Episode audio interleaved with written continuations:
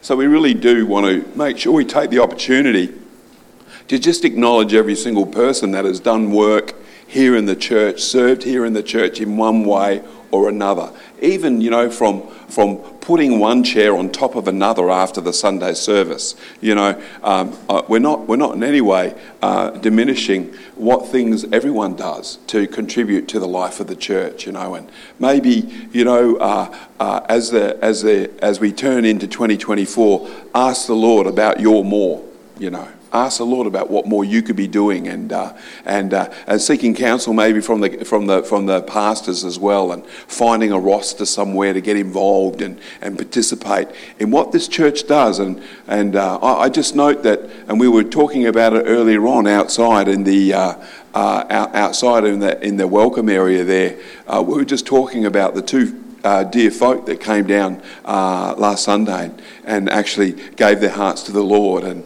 and uh, made Jesus Lord and Saviour for the first time, what we call a first time decision. And how wonderful and how, how warming that is, and, and that we reminded ourselves that that's what it's all about. That is what it's all about. And you know, sometimes church can be uh, about so many different things. But for that young couple to come and, and actually uh, uh, take on the Lord Jesus as their Lord and Saviour is the start of eternity for them and uh, an eternal life with God and, and how precious it was. And, and I just remind you that that for us is what it's all about. And uh, we can do a lot of things. And I know there's, there's those that have come in, and uh, I, I, want to acknowledge Lily and Robin and, and Mark uh, came in and put all the decorations up and the lighting and the star at the front of the building. And I think if you really ask them the question, what are you doing all this for? I think they'd give the same answers because people can be saved through these actions and these activities. People can come to know the Lord Jesus Christ. And, and, uh, and, and I just want to encourage every single person here is that in 2024, let's ask the Lord for our more. You know, what is that? You know, and, and, and a lot of things go on through the year. There's a Sunday school uh, program that we have, the kids' church program, and Jen's out there now with the children. Cassie's out there, and there's been others that have been on the roster, and uh, I think of the community, uh, Victory Life Broome community services that have sort of in its, in its uh, inaugural year this year, but uh, uh, Epsy's put so much in and Pastor Jess has put so much in uh, to, to those activities, reaching out outside the church and, uh, and making sure that the gospel's going out. even if it's in some gesture of help or support to someone in need, the gospel's going out. And there's an opportunity for someone to say, Why would you be so kind to me? And we can tell them that it's because of the love of God in our hearts. Amen. Amen. So, you know, I, I, think of those and I, I think of those that have worked on the rosters, uh, uh, all, all, the different rosters around the church, uh, opened their house for small groups or uh, uh, uh, the kitchen roster. It's all for the one thing. And let's be focused on that. You know, there's only one thing that we can take from here into heaven, and that's souls. You know, that's the only thing that's going to pass over. Someone asked, someone asked the question Howard Hughes was known to be the most prosperous person in the world. The richest man in the world was this guy called Howard Hughes. And someone asked the question, How much did he leave behind? You know what the answer was? All of it. He left it all behind. And that's, that's true of all of us. There's nothing we can take with us except for souls. And our participation uh, in souls being saved and people coming to a saving knowledge of the Lord Jesus Christ is what we all participate in when we support the local church and come along and get behind it. Amen? Can I get a big amen this morning? Amen? Amen. Okay, well, I'm, i have got a message this morning, a bit of a Christmas message, and it's, it sort of seems like our, um, our, uh, our our morning uh, uh, dinner is going to come on and it's going to uh, uh, be just about right time for us as well. But I do have this message, and, and I believe the Lord just shared it with me. Is that it is it is about the way that uh, you know the wise still seek Him. Amen. The wise still seek Him. And uh, those three men that searched for Jesus as a baby, led of the Lord, led by the Spirit of God, were not satisfied with what they had.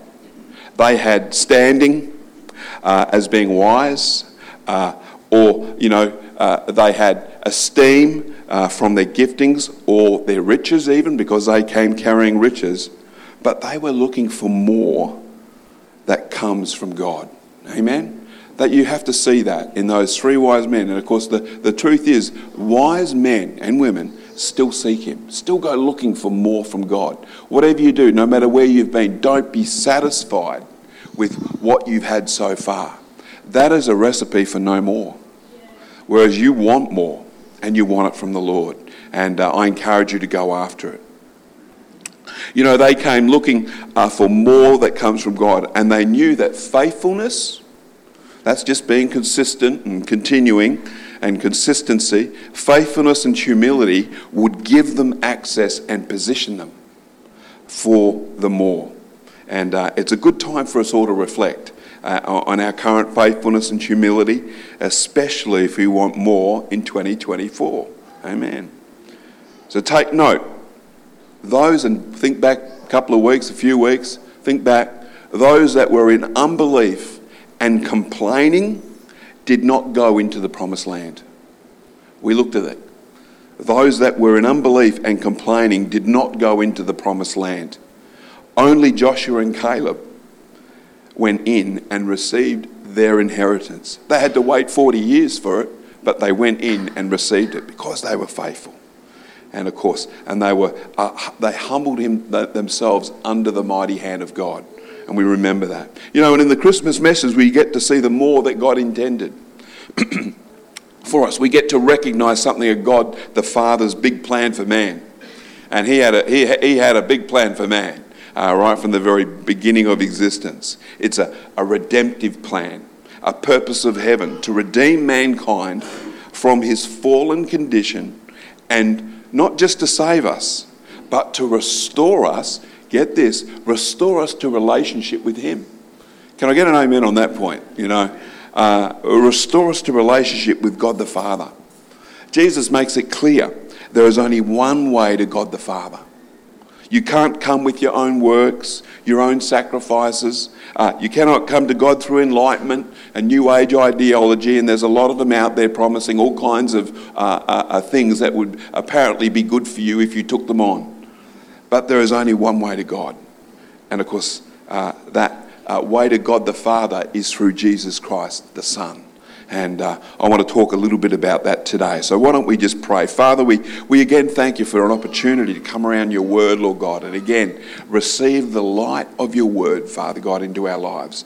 And Lord, we ask that uh, hearts would be open today to receive. Lord, that your word would be like seed that uh, stirs and uh, brings forth new life and growth in our hearts today, Lord. Lord, we thank you that the entrance of your word gives us light. And Lord God, that it shows us where we are and shows us where we can go. In Jesus' name. Amen. John 14, uh, verse 5 and verse 6 says, Thomas said to him, Lord, we do not know where you are going. How can we know the way? And verse 6, and Jesus said to him, I am the way, the truth, and the life. No one comes to the Father except through me. You want to go, you want to know God, you want to know the God of all creation, you're going to have to go through Jesus because there is no other way. And Jesus, in his life and ministry, comes under criticism and judgment from the religious people of his day because he dares to speak of God as a father. Dares to relate to him from sonship. And it's radical in his day. It's radical. They, they can't even say the name of God. Even his disciples are grappling, grappling with this level of relationship. And you know, we can have all kinds of different levels of relationship with people around us and, and of course, even with God. John chapter 14 and verse 7 to 8 says, Jesus answered him, said, If you had known me, you would have known my Father also. Wow, just think about that. And from now on, you know him and have seen him. And Philip said to him, Lord, uh, show us the Father, and it's, that, that'll be sufficient for us. Just show him.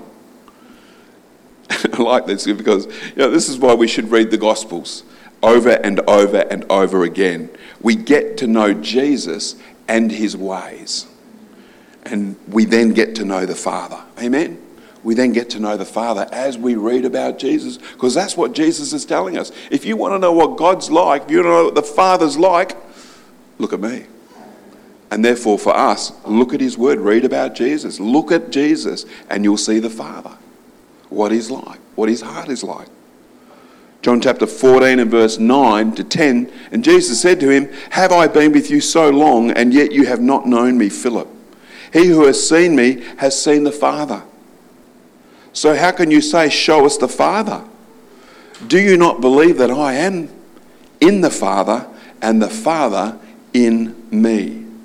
The words that I speak to you, I do not speak, speak on my own authority, but the Father who dwells in me does the works.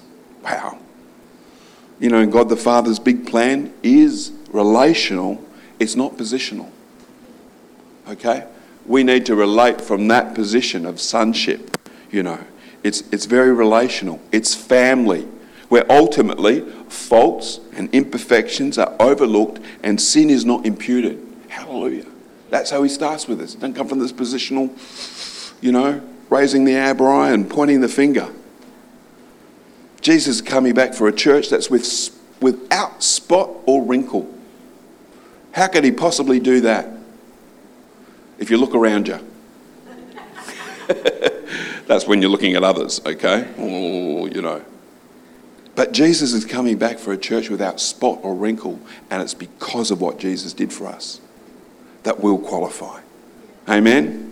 It's a plan where love is the new commandment, and our ministry is that ministry of reconciliation, helping people understand that God is not imputing their sins to them, but He wants them to become new creations.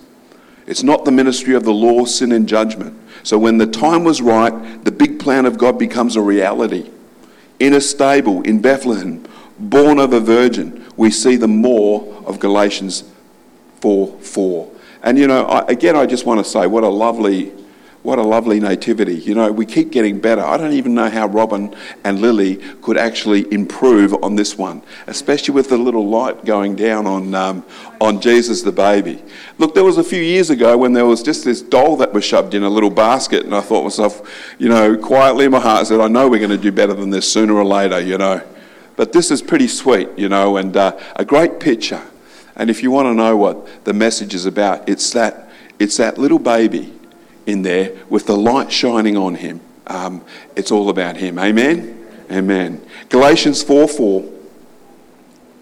And um, as it reads, it says, But when the fullness of time had come, God sent forth his Son, born of a woman, born under the law to redeem those who are under the law, that we might receive the adoption as sons. And I want to bring out four points from here. It won't take uh, uh, too long today, but I want to bring out these four points. Number one, born of a woman. Why? It's because his birth had to be a virgin birth. So he could be sinless. He couldn't have been sinless if he was just born naturally like we all were. He had to be, had to be born of a virgin, so that the seed of man could not pass sin down to him. Is that understood? That's why we had to have a virgin birth. Wow, and what, how amazing that is, you know, when you think about God's planning for that to occur. But you know, you can read the scriptures over the next couple of weeks and just again stir your heart and think how God was so faithful to us for even that to occur a virgin birth. Number two, born under the law, so he could be sinless by the law. He kept the law, and he's the only one that could. All right? He's the only one that could. He came and kept the law. And that's another wow factor. Number three, redeeming those under the law so that the sinless Son of God could pay the penalty for our sin and that we could be redeemed, brought back into relationship, brought back into father son, father daughter relationship. And that's again, you know, by the blood of Jesus. There's no other way. That's why Jesus said, I am the way, the truth, and the life. No one comes to the Father but by me, because he knew he was the sacrificial lamb that had to die. That was the testimony of John. Behold, the Lamb of God that takes away the sin of the world. It was his work, not our work. And his sacrifice, not ours. Number four, and don't forget this last part, and I like it the relationship part. the family part, the sons and daughters part. And you know me, I'm big on sons and daughters because I know that God's all about family. Verse 6, and we read it. And because you are sons, God has sent forth the Spirit of His Son into your hearts, crying out, Abba, Father. You know, literally, Daddy, Lord. You know, it's that. It speaks of relationship. You know, you think of a young child that goes running into his father's arms. That's the picture. Daddy, Lord. He's, he's that kind of God to us. He's not a positional God, He's a relational God. And we need to be a people that relate to Him as that kind of God.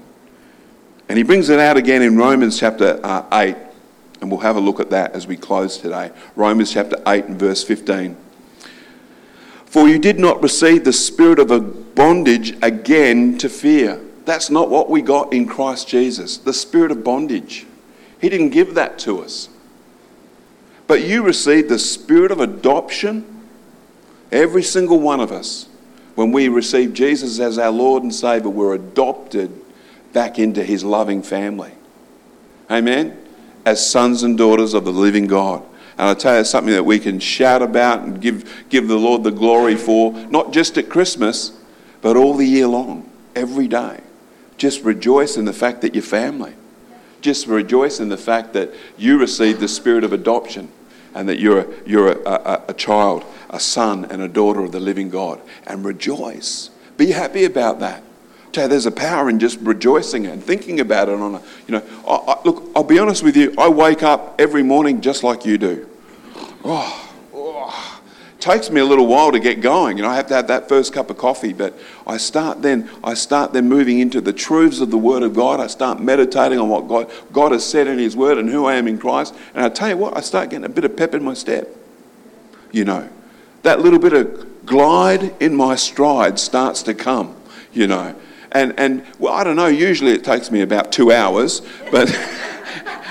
But then, then I, I get a smile on my dial, you know. No, it doesn't take that long. But I start to just, you know, I like something that Smith Wigglesworth said. He said this, and he was a great minister in the 30s, uh, uh, in the uh, 20s and 30s, and I think even into the 40s. Um, and he said this, he says, uh, he says, whenever I pray, I don't start out in the spirit. He says, I start out in the flesh, but I end up in the spirit. And that we're all the same. We all start praying mostly from the same place, usually. But the whole point is make sure you pray. Make, for you, make sure you connect, because that's what prayer is about. It's about connecting with the Father's heart. Next thing you know, you've got a flow going and you're hearing what He's saying. You, you know, you're picking up what's in His heart, and it's a beautiful thing. And we're called to it. Well, um, you know, church, don't lose sight of that. Let's be that church or that people, because that's what the church is anyway, it's a people, okay? Literally, it's the called out ones, the people who have been called out, okay? Let's be the, uh, uh, uh, the church family that made, makes sure that our gatherings together as a place uh, uh, uh, would be a place where people can come and experience the presence of God where people can come and be drawn close by that spirit of adoption and receive Jesus as their Lord and as their Saviour. We're all about that. We're going to continue being all about that. And I believe in 2024 there'll be more of all of that for all of us to, to draw nearer to, to get more involved with, and get excited about. Can I get an amen this morning? And you know, as we have this celebration, it's, you know, usually the reason we have it sort of early in the month is because people are going away and we might miss people and people don't get to celebrate with us. But I just encourage you to uh, come around and, and uh, reflect on the fact that we're family. We're family together. Uh, we're, we're sons and daughters of our Heavenly Father. And, uh, and we should be grateful to our Lord Jesus Christ continually for that, for that truth. Amen. Praise the Lord. Well, why don't we all stand to our feet? We won't go out with a song because I know that there's so many people that are just, just ready to eat. And. Um